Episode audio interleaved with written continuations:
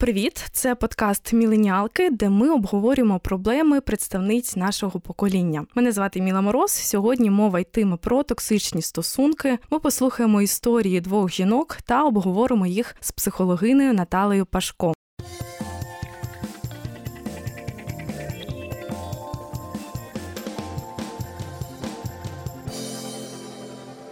Чому я вирішила говорити про це? Не так давно я усвідомила, що мої бабусі жили з аб'юзерами. Причому вони мали кілька шлюбів, і усі їх стосунки були токсичними. В моїх бабусь не було такого доступу до різної інформації, як зараз маємо ми. Тому вони не апелюють з цими визначеннями. Але насправді, е, коли я готувалась до цього ефіру, спілкувалася з подругами, ми зійшлися в тому, що наші приклади токсичних стосунків з нами траплялися 5-10 років тому, і тоді в нашому словничку також не було таких слів, як токсичність токсичність, аб'юз. Усвідомили ми всі ті проблеми не одразу. Тому, власне, про це я хочу говорити, ці теми підіймати, аби допомагати іншим дівчатам та жінкам, які опинилися в подібних ситуаціях. Поїхали. И он меня в какой-то отель вез, и я ему сказала, что сколько можно меня по отелям таскать, я не проститутка. Как бы за это я получила пощечину. Потом он достал пистолет и направил на меня пистолет. І щоб вижити, потрібно було мовчати про цей досвід насильства. І це передавалося з покоління в покоління і не обговорювалось, тому що в, в певні періоди часу в нашій історії розповісти про насильство це просто померти. Він спалює її речі, десь там на вулиці, знімає відео і розсилає її подружкам.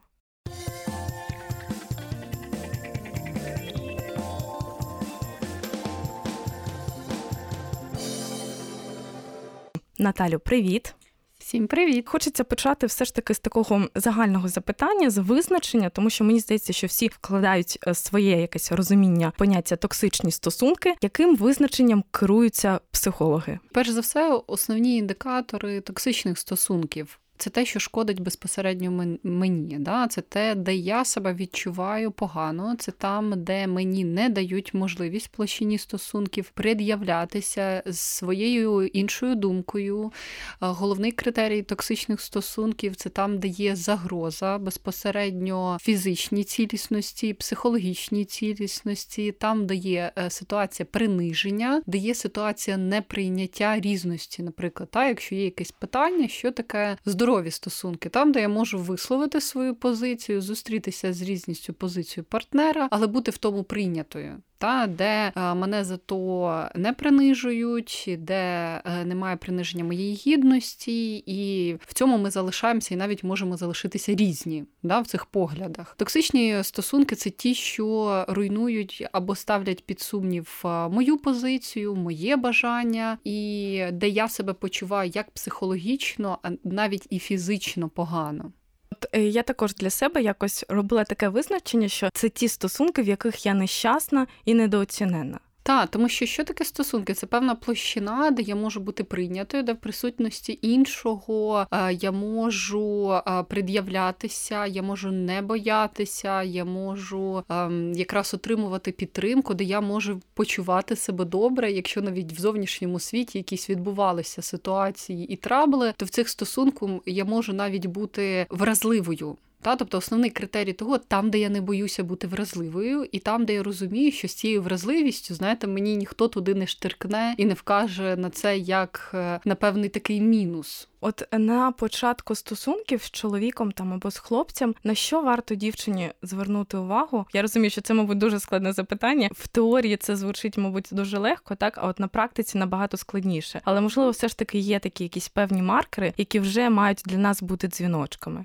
Це навіть може бути на першому побаченні, особливо воно, знаєте, таке досить показове, тому що я ще багато чого про людину не знаю, але є такий перший поклик. Да? Ось ця симпатія, і на якому рівні вона відбувається. Ми можемо чути безпосередньо, знаєте, з такого розумного рівня. Ага, це дуже перспективний чоловік чи дуже красива жінка, за якимись такими, знаєте, слухати е, на першому побаченні за такими соціальними критеріями. Вони досить оманливі. А на внутрішньому рівні я відчуваю, ну да, начебто і гарний, начебто і перспективний, начебто реалізований, і начебто і тем багато. Але я себе відчуваю, мені хочеться так, знаєте, так зібрати себе і і, і просто піти з цього побачення. Або, е, наприклад, коли я зжимаюся і я боюсь щось сказати не так. Наступний момент це е, коли от саме це відчуття некомфорту, і в чому зараз складність, що нас досить, знаєте, так прокачують орієнтуватися на якісь такі соціальні маркери успіху. Хто такий, там не знаю, ідеальний партнер або майбутній чоловік, або дружина, а не покладатися на внутрішні відчуття, які як я хочу себе відчувати та в цих стосунках, яких я хочу які я хочу мати стосунки, до чого я зараз безпосередньо готова. І наскільки основний такий критерій, наскільки я розслаблена на цьому побаченні, наскільки я можу сміятися, сказати якесь слово не так, тобто пред'являтися, е, тому що в кожної людини є і тіньова частина, тобто ми всі не ідеальні. І якраз в тих стосунках на тому першому побаченні, коли ти можеш не стільки знати з цього такого розумового рівня дивитись там на партнера, а прислухатися до цієї інтуїції, яка я можу розслабитись. І я можу бути такою, яка я є, і це круто. Давайте послухаємо історію Христини. Вона, коли була студенткою, півроку зустрічалась з чоловіком на 25 років старшим за неї. Це таки досить авантюрна була історія, і Христина сама зараз не може зрозуміти, чому вона пішла на ті стосунки. Давайте будемо слухати. Я была влюблена в одного человека абсолютно безуспешно. И я это уже осознала на тот момент, когда познакомилась с этим мужчиной. Прикинь, 25 лет разницы, да, то есть это вообще абсолютно было без шансов на какие-то нормальные отношения, учитывая, что я девочка-студентка, а он э, уже мужик со своей какой-то там разбитой судьбой и так далее. Взял мой номер, я дала. Как бы позвонил, я взяла трубку. Я уже потом, спустя много времени, все время пыталась проанализировать, почему я все время брала трубку, когда он звонит. Ну, как бы это сложно объяснить, но это, наверное, вот то, что и называется токсичные отношения. Когда ты не можешь сам себе объяснить, почему ты продолжаешь с этим человеком встречаться. И разница в возрасте, разница в статусе, его абсолютно тиранские замашки, то есть он, в принципе, не признавал идею, что девушка может быть самостоятельной личностью. Для него это было что-то за гранью его понимания. Он... Это было типа, какая бизнес-школа, ты что, совсем охренела? Зачем тебе бизнес-школа? Зачем ты ходишь на работу, работаешь на какого-то чувака? Ты что, совсем с ума сошла? Там какие там друзья? Нет у тебя никаких друзей, вообще подружки есть подружки, можешь их со мной, типа, привози, привози их с собой, пусть рядом со мной сидят. Он всегда был с охраной, с ним всегда было два охранника. Ситуации были разные, эти охранники меня дико раздражали, потому что, ну, как бы это люди абсолютно... Просто вот, знаешь, ты, ты как бы к ним поворачиваешься и говоришь, ребята, типа, вот мой мужик сейчас абсолютно пьяный. Можно я просто сейчас возьму и поеду домой? И как бы эти люди просто отмораживались и ну, просто смотрели молча на все, что происходит. Вот, и в какой-то момент опять мы куда-то ехали, он, эти охранники, я, и он меня в какой-то отель вез, и я ему сказала, что что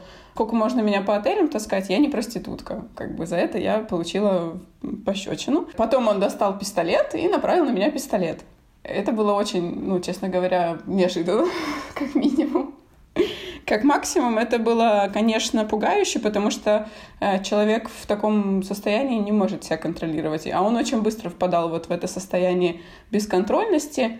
И он наставил на меня пистолет. Я очень испугалась, что он может выстрелить. Ну, он, конечно, не выстрелил, ты я вообще не уверена, что он был заряжен, но как бы реально это было страшно. И вот после этой ситуации я, у меня как бы произошел щелчок. Но ты знаешь, конечно, самое интересное и забавное в этой ситуации, что я все равно с ним виделась еще после этого несколько раз. И когда я с ним встретилась, я посмотрела на него и поняла, что как бы он больше не может, э, ну, как бы он не имеет на меня никакого влияния, я больше никак не завишу эмоционально от него, я тогда уже все, с ним рассталась. Ты знаешь, самое забавное, наверное, все э, абьюзеры так делают. Э, он абсолютно искренне раскаивался всегда после этих всех ситуаций, там, этих алкогольных звонков и каких-то вот, ну, случаев, когда он меня обижал, он ужасно дико расстраивался, он прям плакал. То есть можешь себе представить, когда 50-летний мужчина начинает плакать при тебе, это действительно, ну, сначала это прям впечатляло. Я думала, боже мой, бедный он человек с э, такой странной и сложной душой, что вот он как бы и делает, а потом и так сильно жалеет. И вот он, когда меня ударил, и потом позвонил через какое-то время, он такой, говорит, я бы хотел встретиться, если это возможно. То есть он как будто бы очень сожалел и понимал, что у меня совершенно справедливый повод с ним больше никогда не видеться. И это какое-то время подкупало, и это, знаешь, даже не подкупает, а это вызывает эмоциональную зависимость, потому что ты понимаешь, что после какой-то плохой ситуацией будет э, ну вот такая вот ситуация, когда ты будешь королевой, а он будет у твоих ног. И это, э, мне кажется, из-за этого я какое-то время с ним в отношениях была. В контексті цього уривку в мене є кілька питань. От якщо почати з кінця, так Руїня говорить про певну залежність від тих стосунків. От яка природа цієї залежності? Слухаючи цю історію, декілька компонентів, на які важливо звернути увагу. Перше існує така схема, яка називається колесо насильства. Це е, така характеристика співзалежних стосунків. Е, перша стадія цього колеса, з чого воно починається, колесо насильства, це е, ситуація такої, знаєте, спочатку це така досить шалена закоханість, в якій дуже багато емоцій, але дуже багато е, з іншої сторони хорошого тестування реальності. Да? Тобто різниця, ну хоча різниця це таке поняття відносно в віці, ну скоріш я керуюся там якимись емоційними речами. Потім е, є стадія наростання напруги. Наростання напруги друге, воно, знаєте, найгірше, що ми можемо переживати, це ситуацію невизначеності. Ця ситуація напруги пов'язана з гормонами, з гормонами стресу, безпосередньо, які в організм виділяються. І довго в цьому накопичувальному стані, а що таке здорові стосунки? Це коли мене щось не влаштовує, я настільки відчуваю себе в безпеці, що я це можу прояснити, і цей рівень стресу він понижається. Що таке стосунки, в яких неможливо, начебто, зустрітися, де є ролі, але де немає зустрічі з реальними людьми. Ну тобто, так, коли я можу сказати, що мені щось не подобається, я не боюсь. І е,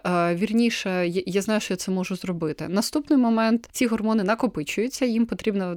Знаєте, така розрядка, і це також характеризує аб'юзера. Вони спочатку а, можуть окружити, можуть тобі а, такі дуже гарні там побачення робити. Але в цих а, ем, такому кружлянні є те, що вони намагаються з іншої сторони зробити тебе безпорадною. Тобто, давай, я, я, я все за тебе. Да, щоб ти не думала, не висловлювалась, тобто вони повністю за можуть заполонити весь твій простір. І інший момент це навіть контактування з твоїми найближчими. Я, я повністю тобі не потрібно навіть десь там рухатись, я все там за тебе. Навіщо тобі робота? Навіщо тобі подруги? Навіщо тобі робота? Я ж такий турботливий. І спочатку, і особливо це не стільки про стосунки, скільки реалізація дитячих потреб нереалізованих. Скільки оскільки це стосунки з батьком, да, де не вистачало турботи, не вистачало визнання, не вистачало е, якогось, знаєте, такого, коли мене візьмуть як маленьку таку дівчинку і просто будуть носити на ручках. І це сценарій скоріш про дитячі батьківські стосунки, ніж про партнерські. І тут питання в тому, та що характеристика також аб'юзера, який повністю заполонить цей простір, але так, щоб ти навіть не задумувалася, а насправді я не хочу цього настільки багато. І після цієї стадії такого напруження це також пов'язано з гормонами, і чому е, оця компанія розірви коло, та вона звертає увагу на те, що досить складно людям вийти з цього кола, тому що це пов'язано також із гормонами. Після цієї стадії напруження. Потрібна розрядка, так як своєчасно це не відбувалося, це виглядає вже в такому, знаєте, коли це відбувається якась занадто велика сварка, бійка, насильство, так само, як і аб'юзери. Вони занадто ідеальні, ідеальних людей не буває, та які мають різні емоції. І аб'юзер він спочатку шолковий, та? тобто занадто якийсь ідеальний. І наступний момент відбувається ситуація насильства. Наступний момент це такий називають затишок, коли все начебто вгамувалося, тому що розрядка навіть гормональна відбулась. А там, коли вже відбувається розрядка, то це на піку, та адреналіна. І після цієї стадії затишку наступна стадія це медовий місяць коли це навіть пов'язано з іншим порядком гормонів, коли виділяється дофамін, та коли цей гормон намагається обезболити отой весь процес, який відбувся до того, да, через акт насильства розрядки. І на жаль, на цій стадії дуже багато жінок повертаються в таке коло. Е, скоріш мені складно це назвати стосунками, тому що аб'юзери з іншої сторони вони знов намагаються повернути собі статус ідеального, та до якого немає там придертися, які дарують квіти. Це дуже таке е, помпічне повернення і. Е, на цій стадії, на жаль, знову ж таки повертається, а може він, а може він інший. І за рахунок цього знову виділяються гормони щастя, і я вже навіть знаю коли я працюю з клієнтками, що буде наступним. І я їх також вчу помічати цю стадію, що це не якісь особливі стосунки, а ви знаходитесь зараз в колесі насильства. Тут саме те, про що ми чуємо, прям знаєте, можна прослідкувати це колесо. Наступний момент це ось таке. Я завжди задаю питання, яка потреба в цих стосунках реалізовувалась? Тому що з того, що я чула, часто ми відпрацьовуємо якийсь сценарій, який ми не реалізували в дитячо-батьківських стосунках. Я нагадаю, що це говорить психологиня Наталя Пашко. Це подкаст Міленіалки, і сьогодні наша тема токсичні стосунки.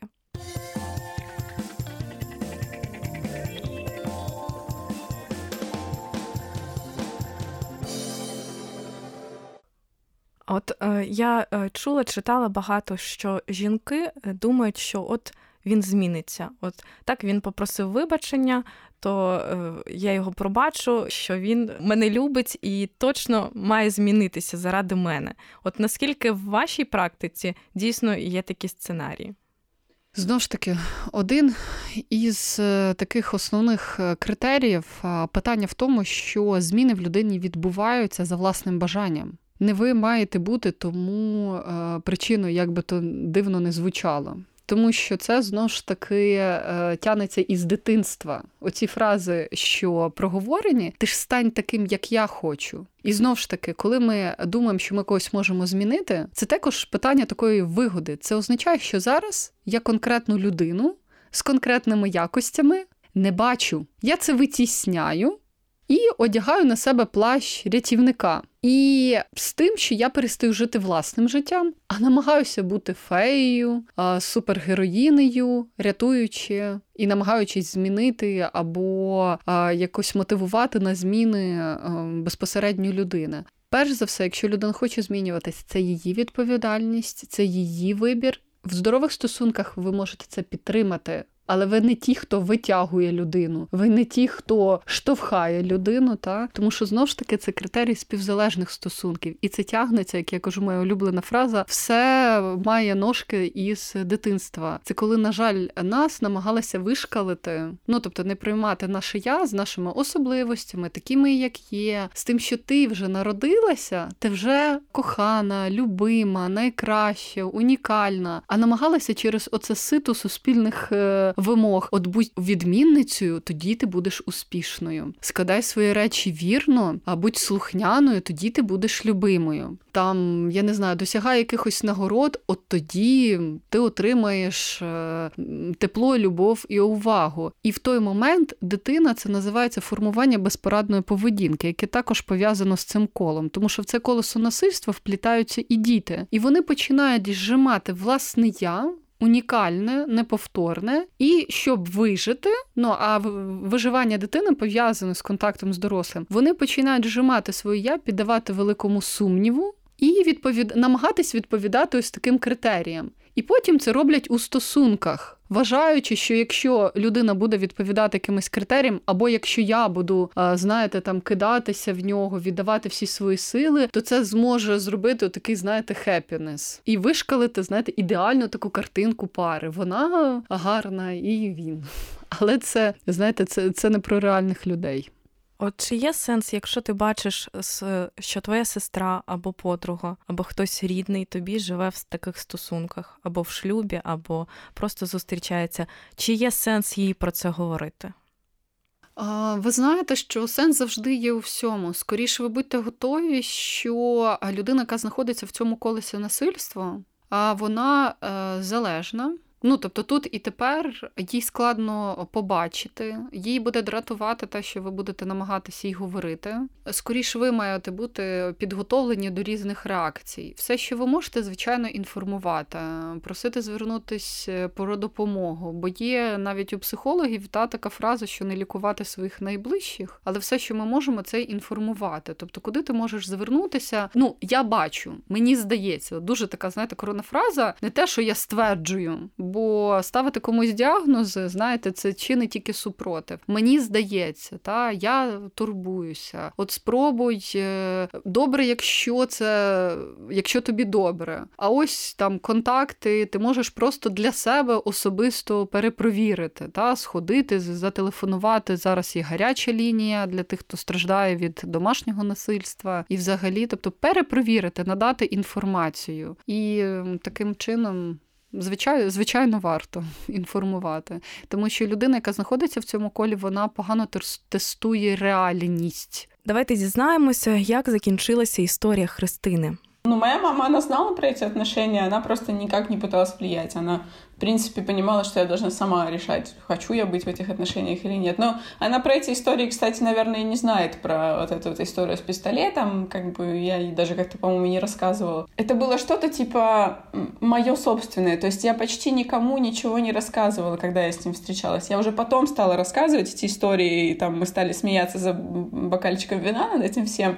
Но когда оно вот было именно со мной, я вот полностью от начала до конца никого не посвящала в эти отношения. То есть у меня была такая странная тяга э, как бы скрывать это. Я не могу... Наверное, потому что я осозна... осознавала, что это неправильные отношения, и мне не хотелось слышать какую-то критику, и я просто ничего особо не рассказывала никому. Как жертвы насилия, наверное, тоже они стараются не рассказывать э, про, про свои случаи, чтобы как бы не услышать правду, да, что зачем это им нужно вообще. Точно. Он периодически, он очень сильно напивался и звонил мне, говорил какую-то полную чушь. Один раз он мне позвонил и сказал, что у него рак легких и он умирает, и он реально плакал мне в трубку. Я, про... я практически поверила, что так и есть, что у него действительно смертельная болезнь. Он там начал мне какие-то номера телефонов диктовать своей, своей дочке, что-то такое. В общем, какой-то бред. Конечно, это было, все это было. То есть это было просто жесть, когда ты... Он подарил мне как-то на 8 марта, он мне подарил кольцо, и потом, через какое-то время он позвонил мне и сказал, что я шлюха конченая, потому что я с ним встречаюсь из-за кольца. А потом один раз он мне показал, что он э, собирается меня позвать замуж, достал кольцо с бриллиантами, показал мне его и спрятал. Больше я этого кольца не видела, как бы, но вот такое, такая история. То есть это абсолютно патологический врун, диктатор и тиран, который, э, наверное, этим, может быть, э, частично и привлекал меня, я не знаю. То есть то, что у меня были какие-то реальные проблемы, они, ну, о себе вот так вот давали знать, что я это терпела, я встречалась с этим человеком. И мне даже было интересно, а что будет дальше? То есть вот мне было интересно, как, как же еще хуже может стать после этих всех ситуаций.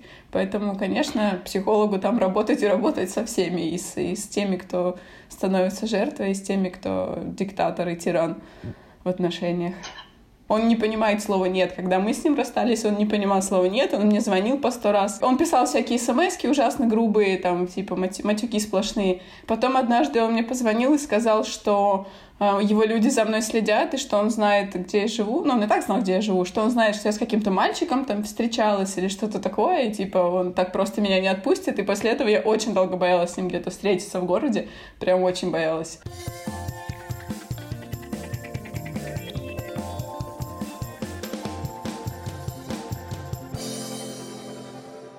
От я коли готувала цей ефір в інстаграмі, в інстасторіс задала запитання людям, чи були вони в стосунках токсичних, і скільки часу їм знадобилося для того, щоб усвідомити, що ці стосунки токсичні. Там відповідей було 20, тобто це не репрезентативна якась вибірка, але це вибірка от серед моїх друзів. Так і було дуже цікаво, те, що дівчата відповідали в роках. Тобто там було і рік, і два, і три, і чотири.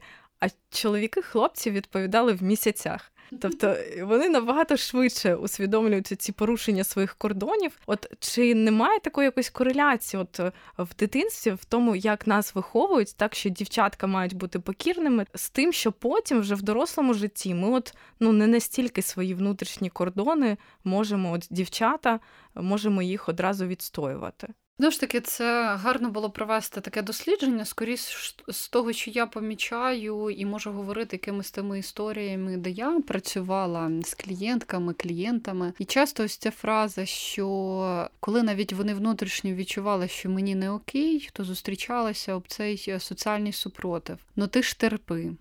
Оце ж ну, ти ж терпи, дівчаток часто там вчать терпіти, ну так само, як і хлопчиків, та не плач, терпи, ти ж це ж соромно. Скоріш е, така підкореність, та, і можливість е, зібратися з речами і піти.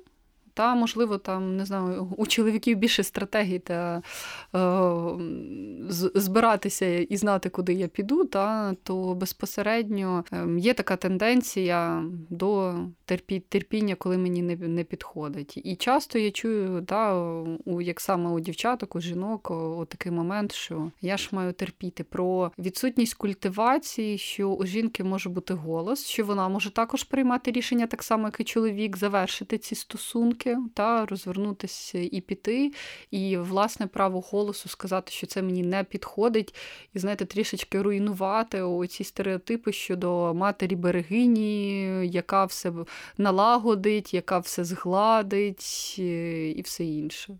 Тобто часто це перекладають саме на ролі жінки, яка берегиня сімейного очага. Так, зглажувати угли всі ці речі. Я пропоную послухати історію Оксани. Вона розповідає про свої стосунки в 17 років, коли вона ще вчилася вибудовувати кордони та взагалі взаємодіяти з хлопцями. Коли я була в 11 класі, всі активно почали користуватися соцмережею ВКонтакті, і також це був час, коли я готувалася для іспитів для вступу в університет. І тодішній мій хлопець висловив таку думку, що, мабуть, ось тобі не варто користуватися соцмережами, бо ти ж готуєшся. Навіщо тобі це? Але десь на задньому плані при цьому майоріла така причина, що ось там купа невідомих людей. Ти будеш додавати невідомо кого в друзі, зокрема, якісь там незрозумілі чоловіки, і тобі вони будуть писати. Це зараз я розумію, що це смішно і страшно водночас. І, звичайно, зараз я б серйозніше ставилася до цього, а тоді я подумала.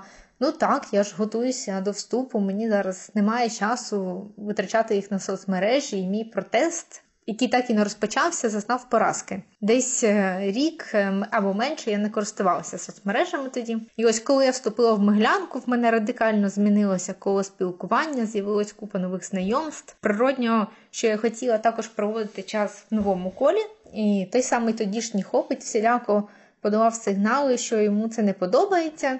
В один момент це навіть дійшло до того, що я мала дзвонити чи писати після занять в університеті, що я звільнилася і прямую туди, там, чи чи ще кудись там на зустріч. Пригадую е, навіть скандал, що коли я пішла на вечірку без е, його відома, йому це дуже не сподобалося. Все, звичайно, робилося під соусом пікування про мою безпеку. Але я до цього тоді ставилася так: ось мені що, мовляв, складно подзвонити. Це ж не треба ніяких рухів особливих робити. Якби я зараз розпочала такі стосунки, то, мабуть, розпізнала ці тривожні дзвіночки ще в перші дні. Ти, коли розмовляєш з людиною, то можеш зрозуміти, яка він людина по тим словам, які він використовує в своїй лексиці. Але коли ти відкриваєш для себе цей новий світ стосунків з іншими людьми, то ти мало проінформований про особисті кордони, як вони працюють, і тільки досліджуєш цей світ, але без запобіжників. Я навіть розходилася з цим хлопцем, але це було непросто, і ми, зрештою, навіть поновили стосунки на деякий час.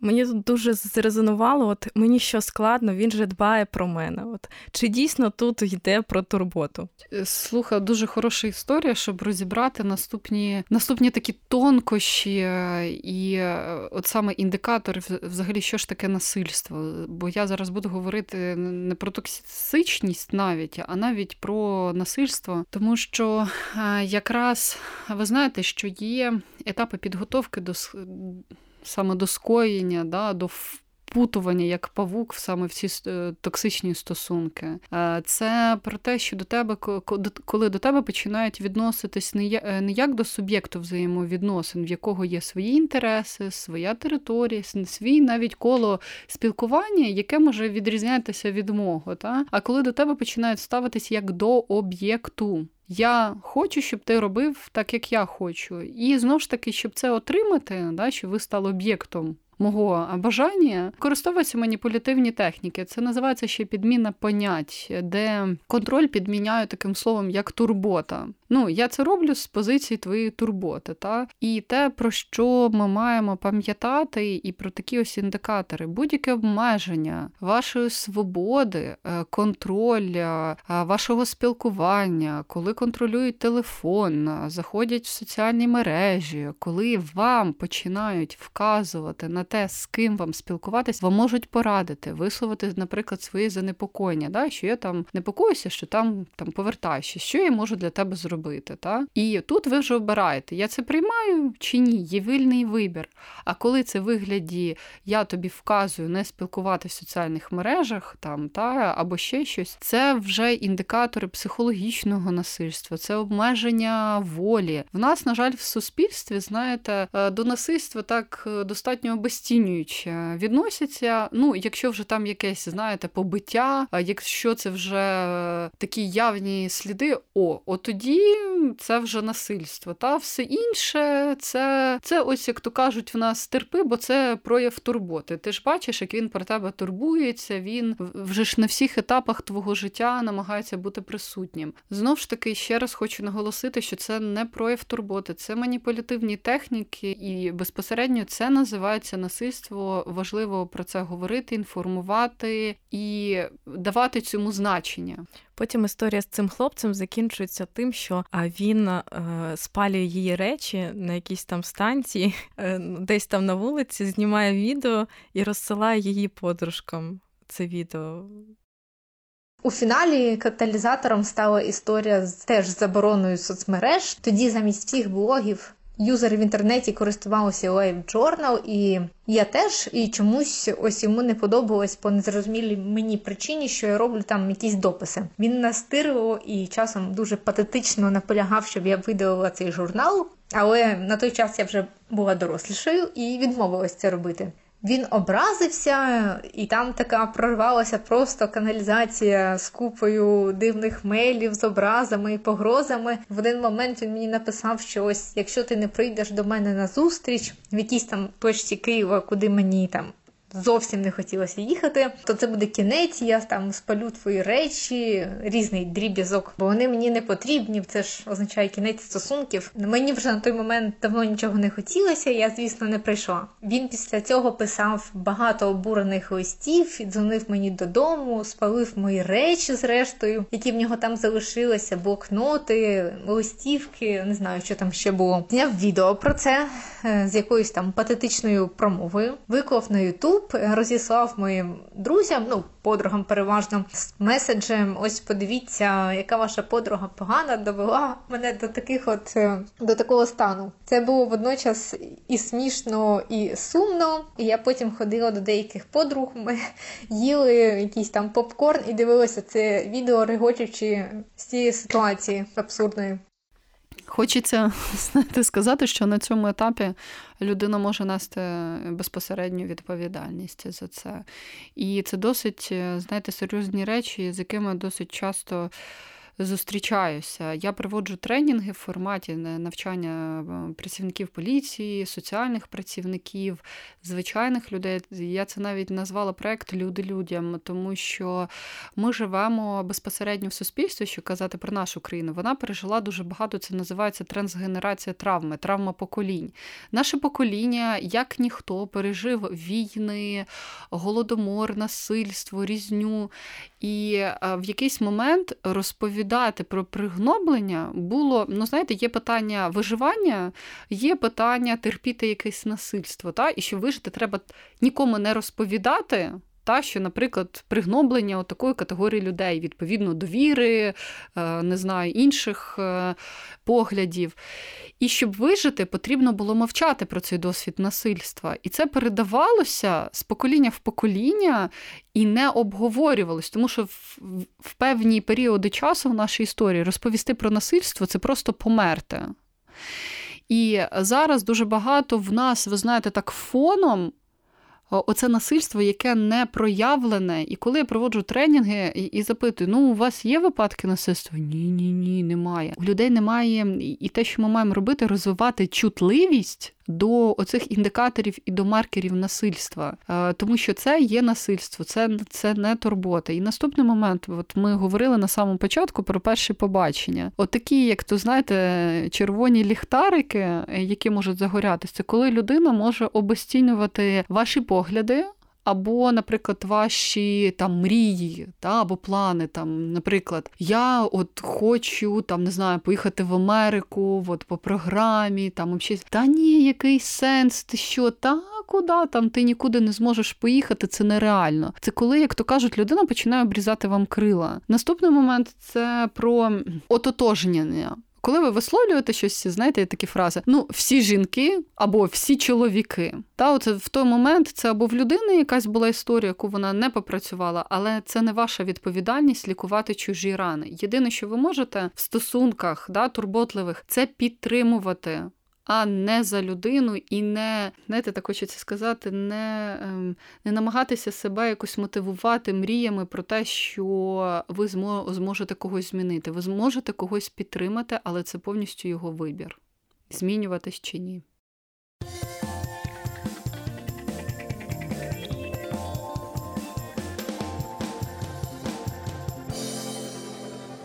Які взагалі наслідки можуть бути для психіки людини, яка довго в таких стосунках? Довго це я маю на увазі там 5-10 років, навіть більше. Ви знаєте, е, це має велику велику загрозу. Перш за все, з тими випадками, які я зустрічалась, ем, я проводжу безпосередню експертизу випадків насильства, є спеціалісткою. І перший момент про я казала вже психологічне насильство. І що воно робить? Воно піддає сумнів, власне, я. Що те, що ви вважаєте, те, що ви відчуваєте, те, що для вас важливо, це ставлять під сумнів. І коли ви знаєте, це таке е, повільне вербування. От як використовують там в військових цілях, це безпосередньо відбувається і в таких стосунках. Е, І пам'ятаю, одна клієнтка говорила: я в якийсь момент себе відчула в кімнаті з зеркалами. Я загубилася, де я, і взагалі хто я начебто психологічне насильство не можна побачити, але воно має дуже очевидні е, результати, тому що будь-який сумнів він е, сіється в голові. Що, наприклад, от візьмемо таку схему, коли в таких стосунках ти не зграбна, ти нічого не можеш, да? як знання про себе. Далі це знання про себе породжує от емоції. Ми можемо навіть такий чек-лист для себе робити, виписати собі знання про себе. Я та хто. Я не знаю, от виписати от просто, що у вас в голові, і безпосередньо ви побачите власний стан. І часто, от коли я прошу зробити клієнток такі, я не зграбна, я нічого не зможу, в мене нічого не вийде. Наступне, які емоції у вас ці фрази викликають? Це часто занепокоєння, тривога, сумнів, почуття провини. Наступне будь-яка емоція пов'язана з гормонами. Та і це викликає певне відчуття в тілі це знижена активність та або постійне таке серцебиття. Будь-які відчуття в тілі породжують поведінку. Тобто, бачите, яка схема за цією схемою і відбувається, як то кажуть, вербування і насильство. За такою схемою ми можемо робити чекінг себе і запитати: е, от коли я кажу, а хто? Е, згадайте вперше, хто вам цю фразу сказав, що ви не зграбна, або що у вас руки криві. І просто люди роблять такі очі і кажуть: Ну, так це ж він мені сказав. Тобто, та ця фраза настільки посилилася, що людина навіть вже не, не піддає, а взагалі а справді лі, чи в мене руки криві? Та і ми можемо робити такий checking е, себе. Якщо ми розуміємо, що ці фрази вже настільки нам всіяли в голову, то важливо, тому що це пов'язано з нашим е, здоров'ям. Будь-які емоції це наше здоров'я, і часто у таких людей це проблеми з е, серцем. Ну тому що постійно бути в стресі, це серце працює постійно на мобілізацію. Це шкірні захворювання, тому що надміру багато гормону стресу, а гормон стресу стресу пов'язаний з імунітетом, зі шкірою і з кишково-шлунковим е, трактом і серцем. Наступний момент, крім цього, що ми себе психологічно і фізично відчуваємо, завжди нас ну не хочеться так казати страшно, але я це називаю девіантним циклом, тому що на перших стадіях це піддають тебе сумніву, щоб ти стала об'єктом. Перестала навіть вірити що вірніше починаєш вірити, що справді з тобою щось не так, і в цьому ти вина. Тому що якщо тільки нас починають наділяти почуттям провини, все ми стаємо об'єктом. Тому що ми в якійсь мірі себе втрачаємо, починаємо свято вірити, все, що відбувається з нами, ми цього заслужили. І тому часто такі жінки, от як ви кажете, довгий час не виходять з цих стосунків. Ну я зараз не буду казати більше статистики про жінок, але також є і чоловіки, які мали таких директивних мам, та і перебувають в таких стосунках. І наступне часто кривднику аб'юзеру цього недостатньо. І наступний крок це застосування сили. Тобто, це на словах, е, на словах, які також ранять, е, не буде завершуватися. І от навіть в першій ситуації, про яку ми чули, в той момент, коли емоційної такої словесної зарядки людині не вистачає, а вона вже в цій ситуації себе не контролює, і це побої, і загроза життю. І важливо розуміти, з чого все починається, і, на жаль, яким жахом це може закінчитись. Тобто ми можемо правильно сказати, що насильство все ж таки завжди передує йому все ж таки ці токсичні дзвіночки. Так, оце все так. так. Це називають ще, якщо ви можете почитати, почитати про дві речі: це про колесо насильства. І розуміти, що це не особливі стосунки, а ви перебуваєте в колесі насильства, і навіть самі можете прослідкувати, яка стадія буде наступна. І наступний момент це дев'ятний цикл до скоєння насильства. Тобто немає, коли кривники, знаєте, часто говорять, на мене щось знайшло, да, ти мене вивела, а якби ти так не робила, я би тебе не побив. Тобто будь-яка вчинення дія насильства це спланована дія. І про це важливо, це це жахливо розуміти, але про це важливо пам'ятати. І це називається девіантний цикл до скоєння насильства безпосередньо. Е, я почала, коли читала якісь такі ефіри або статті, е, то почала замислюватись, а чи не є я частково, можливо, трохи токсичною людиною в деяких стосунках з іншими людьми, там зі своїм партнером, можливо, з батьками. От чи є, можливо, якісь такі запитання, е, які я можу сама собі поставити, якось якась самодіагностика, тому що хочеться бути гармонійною в стосунках з іншими людьми. От чи є якась така самодіагностика? Така самодіагностика, перш за все, про те, що прийняти свою таку, я кажу, як і тіньову часть. Якщо у вас виникає питання, що ви знаєте е, критерії здорової людини, в якої присутні критичне мислення. А це питання в тому, що коли я лякаюсь, я занепокоєна, та я відчуваю, але не розумію, наприклад, але я помічаю, та я переживаю за своїх близьких і рідних, аби там, наприклад, не нашкодити. Найкращий е, такий інструмент це запитати своїх близьких, тому що часто буває це наш власний накрут, та? А, і це е, тестування реальності. От що таке та здорові стосунки, де можна привнести свою тіньову частину, свою, ну тобто прийняти, що я можу якимось словом, та? Я можу цього не помітити. І в здорових стосунках це дві людини, які не замовчують, не терплять, не накопичують, а які можуть проговорити, коли щось здається, щось насправді відбулося життя. Це коли я не терплю, не намагаюся все все зробити хеппінес. А це коли я це пред'являю, відчуваючи в безпеці і можливість це перепровірити. Тобто два найкращих моменти.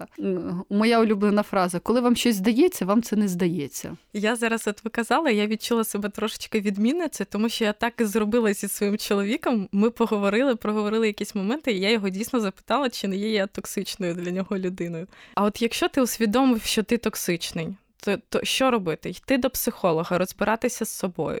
Який тут рецепт? Знаєте, я дуже радію тому, що е, культура звернення до психолога це не тільки коли все знаєте, горіла хата, горить, горить, горить і сарай, не в якихось тільки критичних ситуаціях, а звернення до психолога це можливість росту. Та це можливість розібратися, тому що стосунки не мають бути замінником всього да, підлікування дитинства, всього свого настрою, всіх своїх е, нереалізованих мрій. Тобто є такі речі, які е, ми е, не завжди можемо розповісти найближчим. Та? І не завжди це їхня задача нас, як то кажуть, повністю лікувати від усього. І є, як то кажуть, спеціально навчені люди це психологи. І звернення до психолога зараз, ось коли знову ж таки, от як ви задали питання, коли мені здається. Та я хочу в цьому розібратися, і в присутності іншого безпосередньо з цим розбиратися, як то кажуть, звідки ноги ростуть. Тому що це не завжди пов'язано з партнером, це не завжди дійсно так, що ви комусь там чините кривду чи шкоду. Інко це якраз знаєте, часто я зустрічаю, що в дитинстві,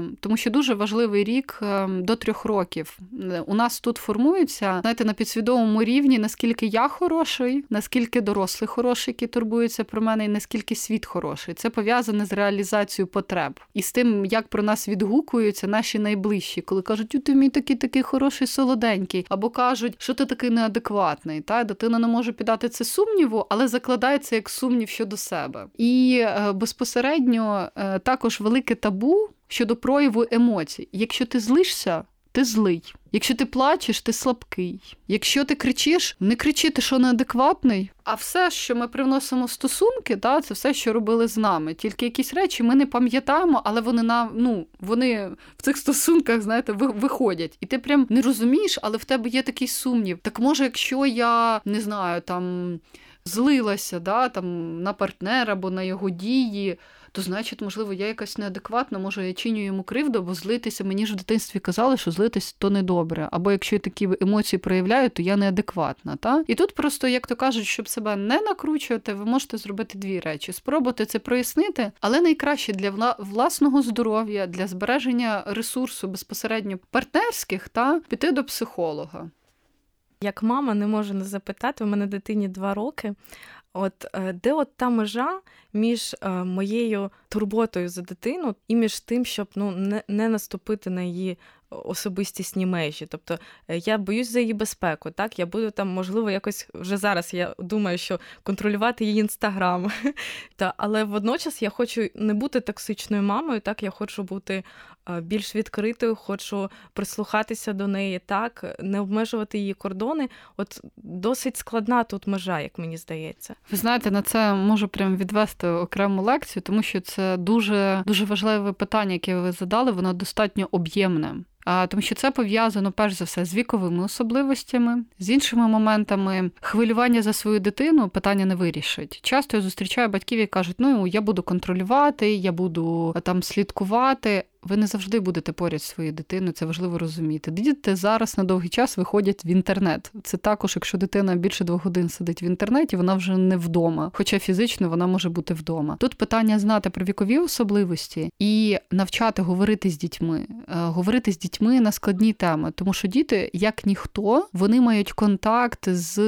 Е, з життям і з такими складними темами. Вони задають досить відкриті питання про насильство, бо вони про це чують і вони відчувають про смерть, про ще якісь речі. І бути нетоксичною мамою, якщо так зараз, тому що ну складно відповісти досить швидко на таке запитання, але бути нетоксичними батьками це знати про вікові особливості, це формувати безпечну поведінку, це перед тим як няшити цілувати дитину, якій вже три роки, тому що починаючи з трьох років, з двох з половиною, це така автономія про від'єднання від батьків. І коли вона починає себе усвідомлювати да, окремо особистістю і говорити оця вікова криза ні, я сама, то приймати це, запитувати перед тим, як доторкнутися, перед тим як няшити свою дитину, тобто відноситись до неї, не зважаючи скільки років, звичайно, до двох років це залежність від мами, як такої. І коли дитинка сприймає себе як злитою з мамою, мамою, то вже починаючи з двох з половиною років з трьох, е, це говорити про кордони, тілесні кордони, запитувати, чи можу я тебе зараз обійняти. Е, це питання в тому, як вчити дитину особистої гігієни, а не теркатись до статевих органів і не мити їх. Та? Тобто це дуже така об'ємна інформація, але перш за все сприймати дитину не як власний об'єкт е, мрій, любові е, і всього іншого, а як суб'єкт взаємовідносин, е, да, як, хоча це маленька, але це людина, яка може відрізнятися, може мати різні настрої і безпосередньо ну, контактувати навіть в цій різності. Дякую дуже вам, було дуже цікаво. Дякую за такі важливі запитання.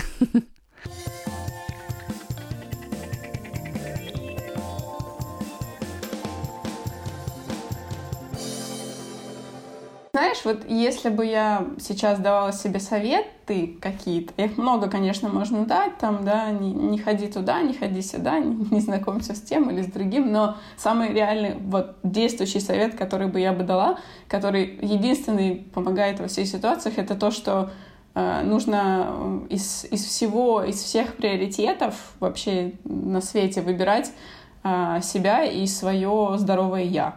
Ну, как бы вот все, что делается, все ошибки, которые мы делаем, они нас учат, естественно, их не избежать, и это нормально. Единственный ресурс, который у меня там, он будет со мной в любом случае, это я сама. И нужно вкладываться в развитие сам, самого себя. То есть это единственный совет, который может сработать. Это, это и про, я про здоровье тоже говорю, и про э, самообразование, и вообще в целом про то, что нужно заниматься собой в первую очередь.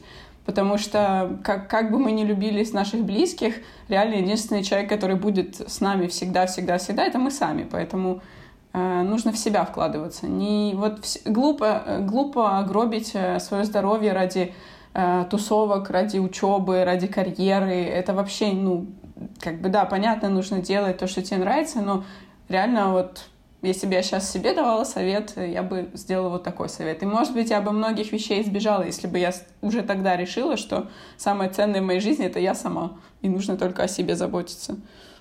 Я надеюсь, люди меня поймут правильно, а то я, правда, в этих всех подкастах буду звучать как какой-то сумасшедший фрик-феминистка.